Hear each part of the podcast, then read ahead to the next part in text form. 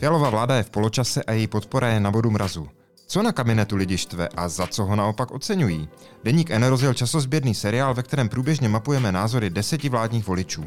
No systém tam asi nebude, když to vidíme na školství, že jo? Hmm. Se střídali ministři jak apoštolové na orly. Podívejte se, jak klesá ta důvěra, jo? to je prostě strašný. Já jsem se hrozně zklamala. Čekal jsem větší slušnost, to se mi možná i splnilo. Malinko možná trpějí takovou velkoměstskou představou, že všechno se vyřeší v Praze, ale... Já bych jim asi vzkázal, že by bylo dobré, aby občas zamířili trochu víc mezi lidi. A my voliči na to jako koukáme a jsme takový zmatený z nich a jako nechápeme, proč jako neudělali to, co slíbili, že udělají a proč dělají to, co dělají. Hodně lidí zvítězí pocit, že, že vlastně ta vláda zklamala a nepůjdou ani volit. Petr Fiala je vlastně taková jako klidná síla, kterou hmm. si tahle země trošku jako potřebovala. Myslím si, že zmeškali tu příležitost k těm velkým reformám. Jako spoustu lidí čekalo, že tnou do živého, že budou dělat ty nepopulární reformy a kdyby je stihli během toho prvního roku a půl, tak je možné, že by aspoň nějaké menší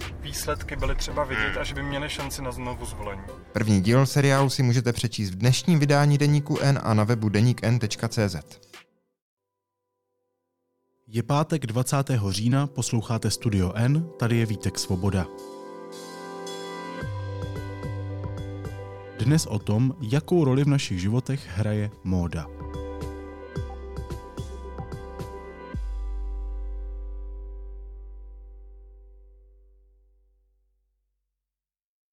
Nikdo z nás se neobléká ve vzduchoprázdnu. Módou komunikujeme všichni. Tak by se dala zhrnout premisa nové knihy Veronic Highland, ve které se tato novinářka na módu nedívá jen jako na nezbytnou součást našich životů nebo povrchní kratochvíli, ale jako na klíč k mnoha společenským tématům. Proč nosíme to, co nosíme? Rozhovor s Highland vedla redaktorka deníku N Karolína Klinková, se kterou si teď budu povídat já. Karolíno, ahoj, vítej. Ahoj, Vítku.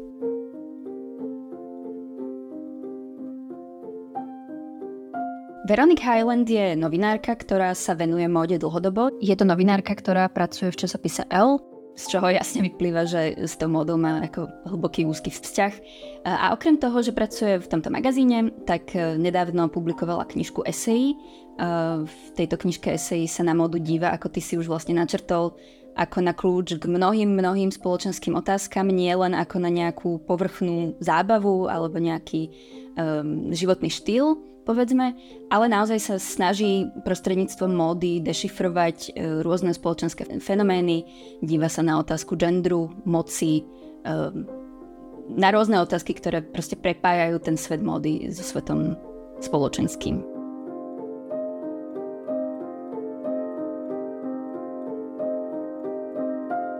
Karolíno, jaký máš vztah k móde? Vieš čo, asi dosť dlhú časť svojho života by som ti povedala, že nie je nejaký veľmi vrelý alebo intenzívny. Nikdy som nebola ten typ dievčaťa, ktorý uh, modu nejak strašne aktívne rieši, uh, nesledovala som nejak zásadne nové módne trendy, nebola som taký ten uh, vášnivý uh, nakupovač.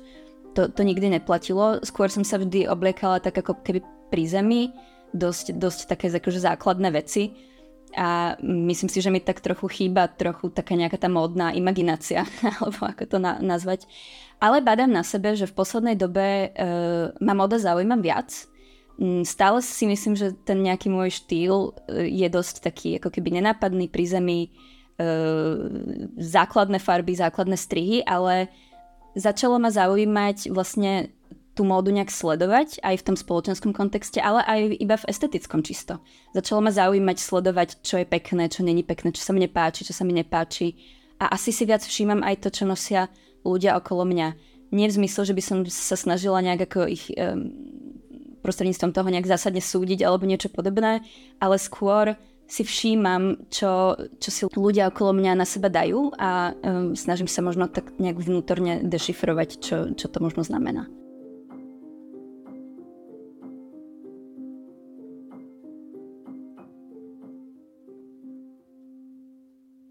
No ona kniha Veronic Island eh, nám ve zkratce říká, jestli to chápu správně, že prostřednictvím mody komunikujeme. To je vlastně to, co ty popisuješ, to, to zkoumání, koukání, co ten člověk říká tím, co má na sobě.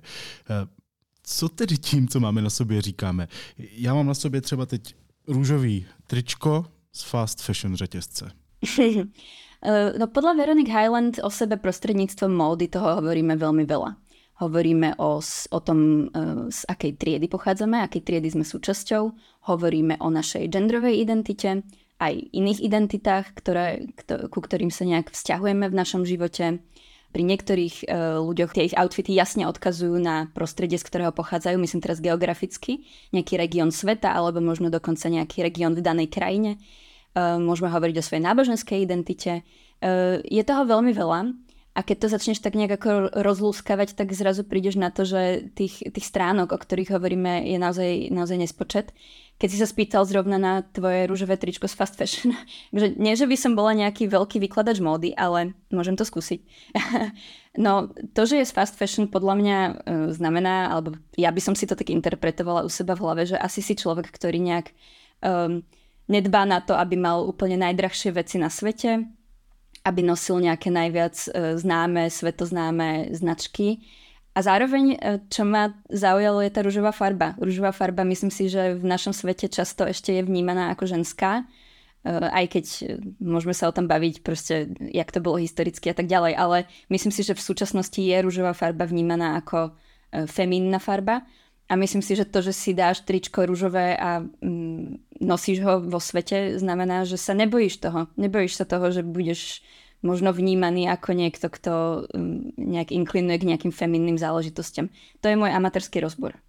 A není daleko, myslím, od pravdy. Jako vidím to nenutně u sebe, ale třeba u svého syna, kdy opravdu neumím popsat, jak mě otravuje to, že přijdu do dětského oblečení a vidím jenom modrou a zelenou a, hnědou maximálně. Přejdu tedy do holčičího, holčičího oddělení a tam vidím jenom růžovou a červenou a tak. Takže ano, to je téma, který mě asi osobně něco říká. Takže možná se vlastně dost trefila. Zajímá mě, ty jsi říkala, co všechno komunikujeme. Zajímá mě, s kým vším tou módou komunikujeme. Víš, jako s, s, s, s kým? Protože komunikace je vlastně otázka dvou lidí nebo dvou, dvou stran. Já si myslím, že komunikujeme s každým, koho počas toho dňa stretneme. Komunikujeme s ľuďmi, ktorom, s ktorými sme v bezprostrednom kontakte, s ktorými sa rozprávame, s ktorými sme, ja neviem, v práci, doma, eh, ale aj na ulici. Myslím si, že, že to, ako vyzeráš, keď ideš po ulici, je istá forma komunikácie. To, čo si dáš na sociálne siete, je istá forma komunikácie. Takže možno je to taká hrozne široká odpoveď, ale ja si myslím, že naozaj komunikujeme so všetkými okolo seba. Já taky. Eh, zároveň si u toho, o čem se teď bavíme, kladu otázku, jestli je svět módy povrchní, protože komunikace je cesta k hloubce, cesta do hloubky. Že jo? Když spolu komunikujeme, tak můžeme komunikovat i velice hluboce. Jak to dělá ten svět eh, módy? Eh, jak hluboce o nás naše oblečení něco říká? Takto, komunikácia je, myslím si, celkom zložitý proces a môžeme aj v, v rozhovore, aj v, v našom rozhovore komunikovať aj povrchne, aj hlboko. A myslím si, že niečo podobné platí aj pre svet módy. Myslím si, že môžeme veľmi rýchlo ľudí odsúdiť, môžeme veľmi rýchlo si ich založiť do nejakej proste škatulky, ktorá je pohodlná, ktorá nám dáva nejaký zmysel v tom našom svete. Uh, ale myslím si, že ľudia môžu vnímať módu aj ako naozaj nejaký hlboký kľúč k tomu, ako nejaké myšlienky iných ľudí dešifrovať a myslím si, že to platí aj naopak, že ja ako človek, ktorý sa každé ráno musí obliecť a niečo o sebe v tom svete povedať, môžem na tú módu nazerať aj ako na spôsob, akým komunikovať z tej mojej strany veľmi hlboko. Bavili sme sa tu napríklad o tej genderovej identite, myslím si, že to je dobrý príklad. Keď si muž vezme na seba niečo, čo je stereotypne ženské, myslím, že tým dokáže ako povedať vlastne hlbokú myšlienku o sebe alebo o svete, čo si o ňom myslí. E, rovnako naopak žena nejakú stereotypne mužskú vec.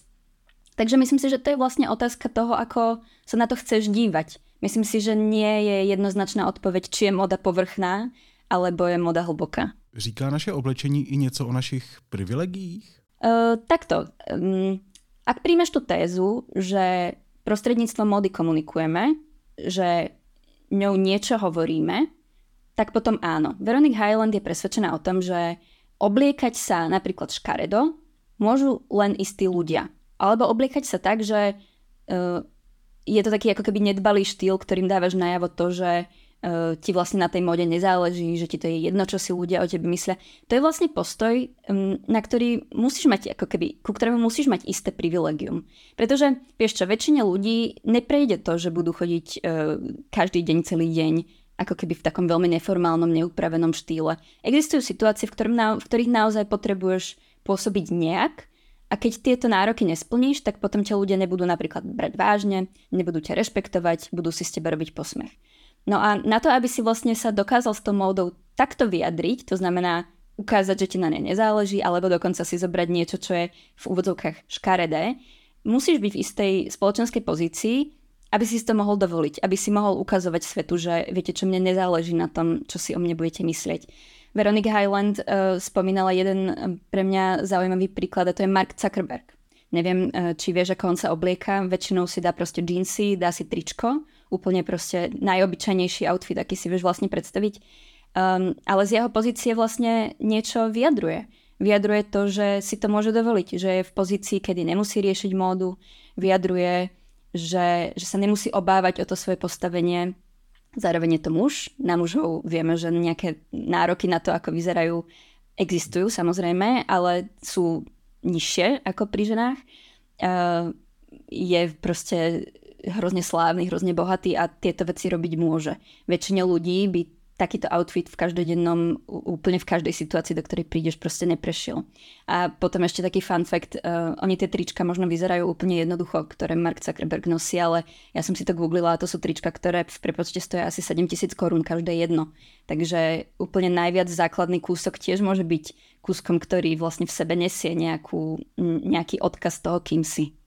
A ještě mi tady toho příkladu například Marka Zuckerberga přijde zajímavý, co jsem viděl několikrát v poslední době na sítích v takových těch uh, tech bros, uh, krypto skupinách, jo, nebo účtech na Instagramu a tak, že jsou naopak právě Mark Zuckerberg nebo uh, Bill Gates, tam je nějaká fotka, kde sedí spolu a jsou oblečení naprosto nijak, jak ty popisuješ jsou za to naopak oceňovaní. Bylo tam napsané, myslím, v angličtině něco jako nejde o to vypadat bohatě, ale být bohatý. Jo, je to vlastně naopak bráno, jako že, že nejsou okázalí, jo? Že, eh, že jsou oblečení jako my všichni ostatní, protože ty peníze pro ně nejsou prostředkem pro to se jako prezentovat. Jako jo? Takže tam, tam ještě dochází k tomu, že to je ještě posunuté do toho, že to je vlastně, eh, že to oni říká něco dobrého. Jasne. Áno, ale to je aj hlbší, netýka sa to myslím si iba toho technologického sveta, myslím si, že to je nejaký hlbší fenomén.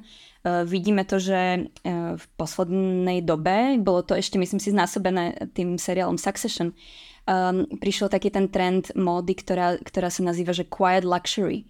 Uh, je to luxus, ktorý nie je okázalý, ktorý je hrozne vlastne pri zemi. A presne sú to veci, ktoré vyzerajú vlastne hrozne jednoducho, ale sú výnimočné tým, že stoja strašne veľa peňazí a tiež nimi ukazuješ to, že áno, môžem byť veľmi bohatý, ale viem sa obliekať vlastne úplne ako keby tak, ako všetci ostatní. Kdo si tedy nemůže obléct to, co chce, bez rizika? Můžeš, můžeš třeba ty se obléct takzvaně pro sebe?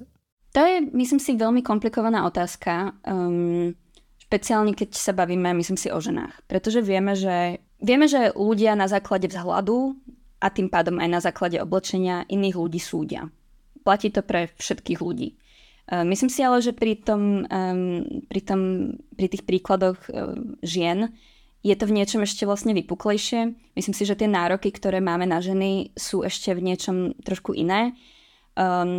Vieme, že uh, to, že žena vyzerá príťažlivo, že vyzerá pekne uh, v úvodzovkách, uh, jej dokáže dávať isté benefity v živote dokáže, sú na to štúdie, dokáže zarábať viac peňazí, ľudia ju berú vážnejšie, ako keby majú k nej nejaký väčší rešpekt. Na druhej strane, keď to preženie v úvodzovkách takisto, keď e, je nejaká príliš okázala, keď príliš vlastne možno tú svoju um, ženskú stránku, feminnú stránku, módnu stránku e, podtrhne, tak e, sa to vie stretnúť vlastne aj s nejakým pocitom, že je marnotratná, že, že sa príliš zaoberá tým, ako vyzerá a tým pádom ju nemôžeme brať vážne, pretože tá krása je pre ňu asi príliš dôležitá. Takže to je napríklad jeden aspekt, ktorý podľa mňa komplikuje veľmi uh, tú otázku, že či sa niekto môže obliekať uh, sám pre seba a teda v tomto prípade ženy. Tiež tu máme potom ten argument, vieš, že keď, keď dojde napríklad k nejakému obťažovaniu e, nebo aj znásilneniu, tak vždycky sa objaví tá otázka, že čo mala žena na sebe, či náhodou nebola príliš vyzývavá. Um, myslím si, že aj v tomto kontexte je vlastne veľmi náročné uh, uvažovať o, o tom, že sa naozaj dokážem obliekať sama pre seba, pretože to sú veci, ktoré si možno neuvedomuješ, keď ráno stojíš pred skriňou, ale sú to veci, ktoré um, k tej našej spoločnosti proste patria. Deje sa to a uh, my ako jednotlivkyne nedokážeme povedať, že nás sa to týkať nebude.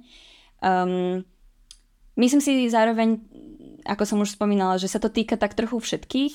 E, tá, ten pohľad žien je v tom možno taký vypuklejší, ale myslím si, že sa to týka aj mužov. Nechcem ich z toho vôbec nejak um, vyňať. Uh, bavili sme sa o tvojom rúžovom tričku. Myslím si, že to sa napríklad môže stretnúť s tým, že si niekto o tebe pomyslí niečo, neviem, nepríjemného, že ťa nebude brať vážne.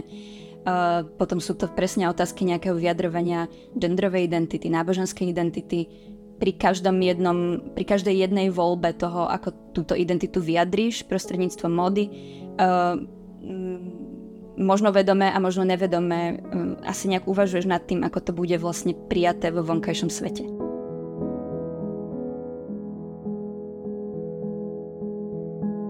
Takže myslím si, že vo všeobecnosti je myslieť si to, že sa obliekame naozaj len sami pre seba, taká veľmi zapeklitá otázka, a myslím si, že v skutočnosti to môže robiť len veľmi málo ľudí.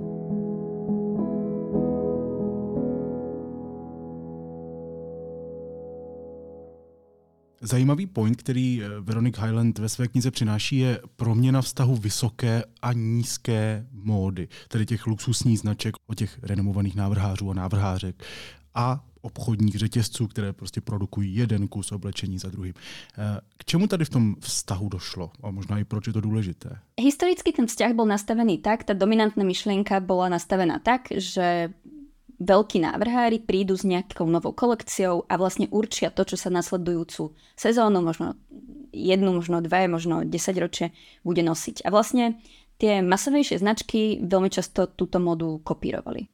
Uh, to sa deje aj dnes, keď prídeš do obchodu uh, a nejak sa trošku možno viac orientuješ uh, v tom svete módy, tak naozaj tam môžeš vidieť stále ten otisk toho, čo priniesli vysokí návrhári a vo fast fashion reťazci sa ti to nejakým spôsobom um, vyjaví. Um, ten vzťah sa ale dosť premenil tým, že tie, tá vysoká a nízka móda sa k sebe naozaj začali približovať. Uh, to presvedčenie, že to musia byť práve oni, kto diktuje modné trendy, proste uh, už nie je také dominantné, ako bývalo kedysi. Uh, už nie je takým problémom zobrať si napríklad druh siluety, strich, ktorý pre tú sezónu napríklad uh, nejaký vysoký návrhár, návrhár určil.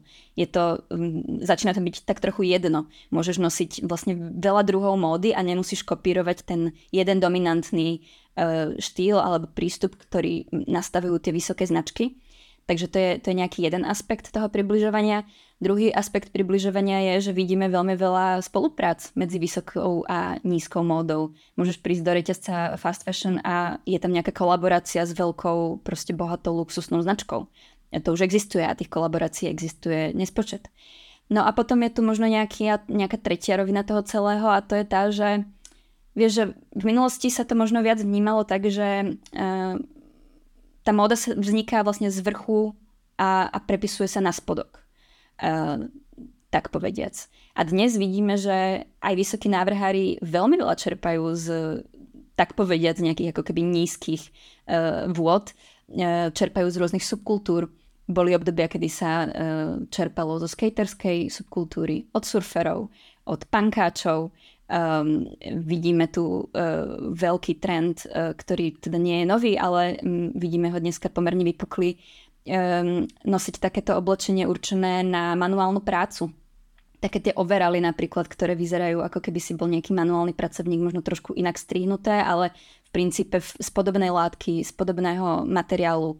Uh, sú tu veci, presne ako v minulosti to boli napríklad rifle. To je možno taký ten úplne základný príklad. Jeansy boli tiež takýmto druhom oblečenia určeným na prácu. Dnes je to proste úplne bežná súčasť e, našho každodenného šatníka. E, takže vlastne ten, tá myšlienka, že vlastne móda musí vznikať z tých vrchných nejakých štruktúr a potom sa prepisovať pre tie masy, už tak úplne neplatí a už aj ten najviac luxusný návrhár môže vlastne čerpať zo subkultúra z, z nejakého úplne iného sveta ako toho sveta elity. Ty v tom rozhovoru, a samozřejmě taky Veronika Highland, používáte slovo demokratizace módy. A pokud tedy módu chápeme jako společenský jev nebo věc společenskou, tak co tahle ta změna dynamiky mezi tím vysokým a nízkým znamená? Co říká o spoločnostech sveta? Ak sa na, tú, na ten fenomén dívaš naozaj ako na nejakú demokratizáciu, ak naozaj uveríš tomu, že, že, to, že, to, že k tomu nejakému približovaniu vysokej a, a nízkej módy dochádza, uh, tak si myslím, že to hovorí o tom, že um, už, už nemusia veci vznikať len vlastne z vrchu. Uh, a že aj, tá, aj, že aj ten jednotlivec a že aj tá um, skupina, ktorá stojí vlastne oproti tej elite, môže mať svoj názor, môže si myslieť to, čo chce a uh, že je ďaleko viac priateľné ten názor vyjadrovať a ďaleko viac priateľné názory, s ktorými nesúhlasím, proste nerešpektovať. Písať si vlastné pravidlá.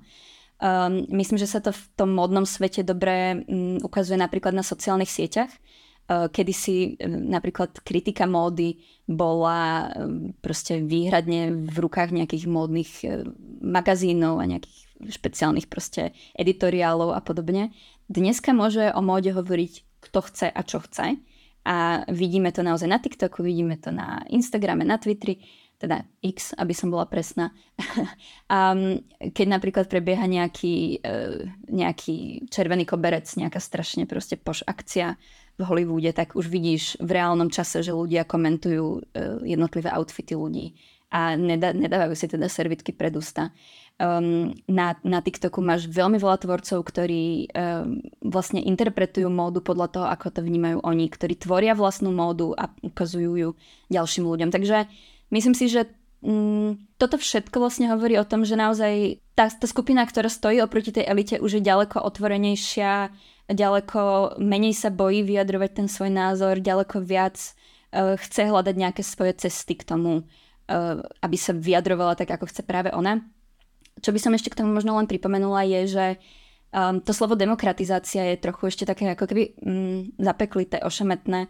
V istom zmysle určite ide o demokratizáciu, pretože, pretože hovoríme vlastne teraz o tomto všetkom, ale je tu dôležité uh, pripomenúť aj to, že z istého uhla pohľadu ku žiadnej demokratizácii nedošlo, pretože móda sa stále do veľkej miery opiera o, o fast fashion, o nejaké tie rýchlo obratkové reťazce, ktoré porušujú ľudské práva, ktoré, v ktorých neexistuje nejaký pracovný zákonník. Takže v tomto ohľade premýšľať nad modou ako nad naozaj demokratickou je um, možno trochu milné. Ale v tom spoločenskom ohľade toho približovania tých skupín eh, nad tým tak uvažovať asi môžeme. Hm. Ty jsi zmínila eh, ten negativní společenské dopady, které modní svět má a má je. Právě nad tím přemýšlím. Jo? Dá se od zkoumání módy oddělit, v momentě, kdy tady zkoumáme, kdy koukáme se na to, co společensky způsobuje a jaký má význam a tak, dá se od tady tohle oddělit ten klimatický aspekt například, tedy fakt, že móda prostě produkuje velké množství CO2 a taky samozřejmě tuny a tuny oblečení, které nikdo nepotřebuje. Jo, jako jestli, jestli můžeme se dívat na ty společenské eh, rozměry celé té věci, ale opomenout nebo nekoukat se tímhle směrem. Myslím si, že nie. Myslím si, že to je proste v dnešnom nastavení spoločnosti proste nedielna súčasť toho, ako dnešná moda funguje. Zároveň si myslím, že to nie je problém módy ako takej. Myslím si, že to je problém e, nastavenia náš, nášho systému proste výroby a, a produkcie a, a kupovania vecí. Takže e, neviem, akože do istej miery by som si asi bola schopná pomyslieť to, že že za to nemôže moda ako taká. Že, že moda je len nejaký prejav, uh, ktorý vidíme v mnohých iných odvetviach. Proste keď sa bavíme o jedle, o, o vyhadzovaní jedla, produkcii jedla, o tom, jak nakupujeme iné veci, tak je to vlastne v niečom veľmi podobný príbeh a nemôžeme ho samozrejme z toho skúmania tej, tej, z toho spoločenského dopadu vyškrtnúť, ale, ale zároveň si myslím, že je dôležité pripomenúť, že to zďaleka nefunguje len v móde.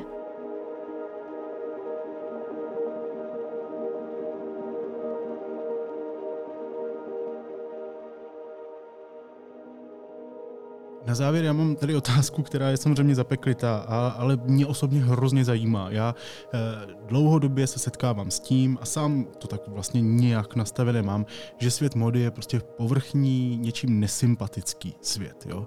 Eh, zároveň, když se dívám na jeho efekty, když se dívám na Harryho Stylese, který prostě eh, nabourává totálně toxickou maskulinitu, taky zase může si to dovolit, ale dělá to. Jo? Nebo když se eh, tě poslouchám mluvit o všem tom, co se v tom světě mody děje, jo? tak to určitě není tak jednoznačné. Ale když se s tím zabývala, když dělal ten rozhovor, když četla tu knížku, eh, dokázala jsi aspoň částečně odpovědět na otázku, je svět módy společensky prospěšný?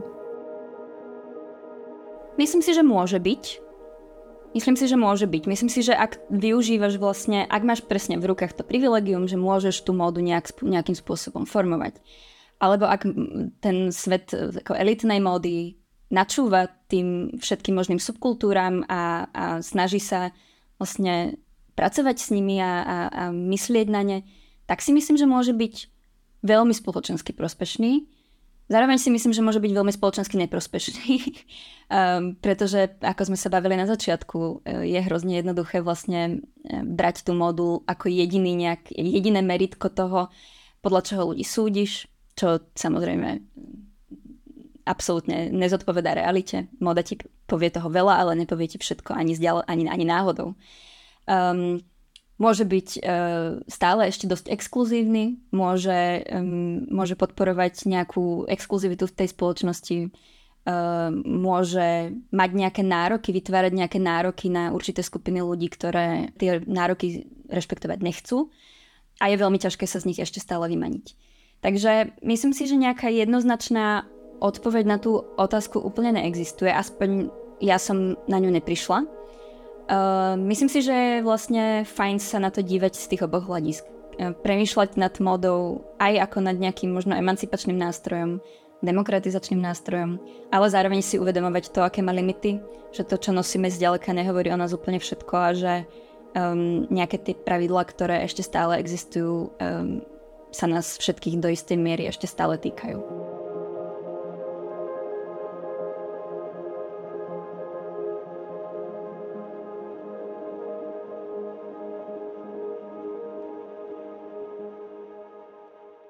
Karolína Klinková, redaktorka Deníku N, byla hostkou podcastu Studio N. Kájo, děkuji ti, mám radost. Měj se hezky, ahoj. Ďakujem Vítku, ahoj.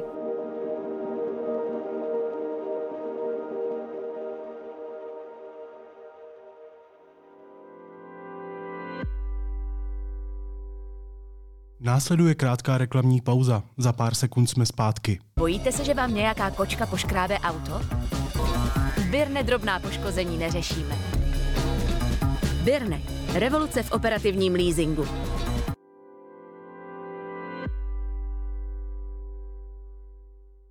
A teď už jsou na řadě zprávy, které by vás dneska neměly minout.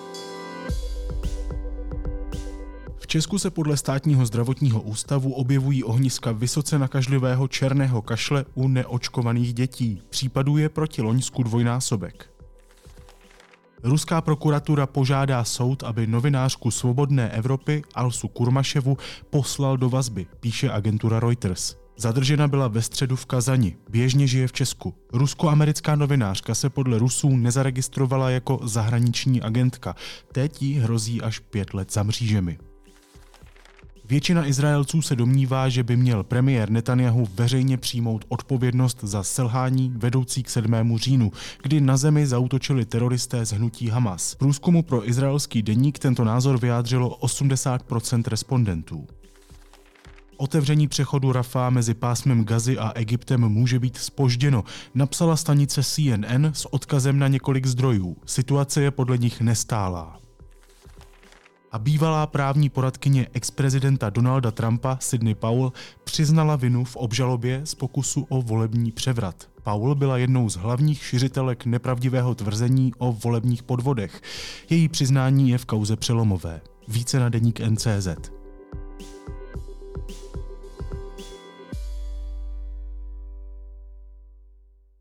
A na závěr ještě něco, co mě zaujalo a možná by mohlo i vás.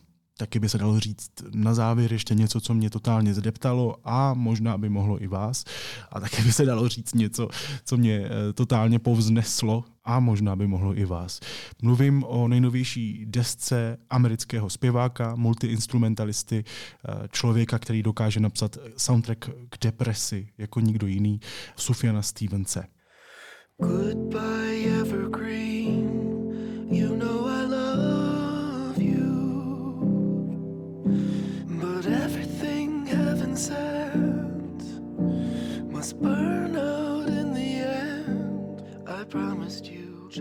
Stevens eh, vydal 6. října desku Javelin. Díky jeho postu na Instagramu víme, kde se na téhle konkrétní desce ta tíha bere. Věnovali totiž svému partnerovi, eh, a jak píše nejlepšímu kamarádovi Evanci Richardsonovi, který umřel v Dubnu. A to album je prostě srdcervoucí, doopravdy. Zároveň, protože Sufjan Stevens je opravdu do značné míry hudební genius, je to poslechový, posluchačský zážitek.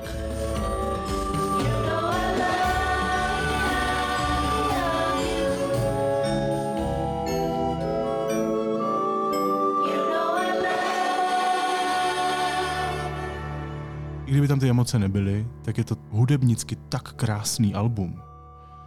Dlouho jsem takhle krásný neslyšel. Sufjan Stevens, Javelin, to je můj dnešní tip.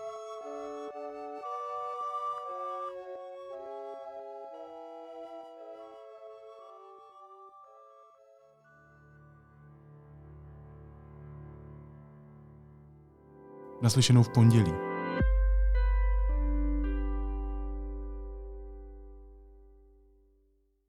Kaviárový levičák a cynický nihilista, filozof a spisovatel, Uelbek a Lévy, v nejnovější inscenaci divadla na zábradlí.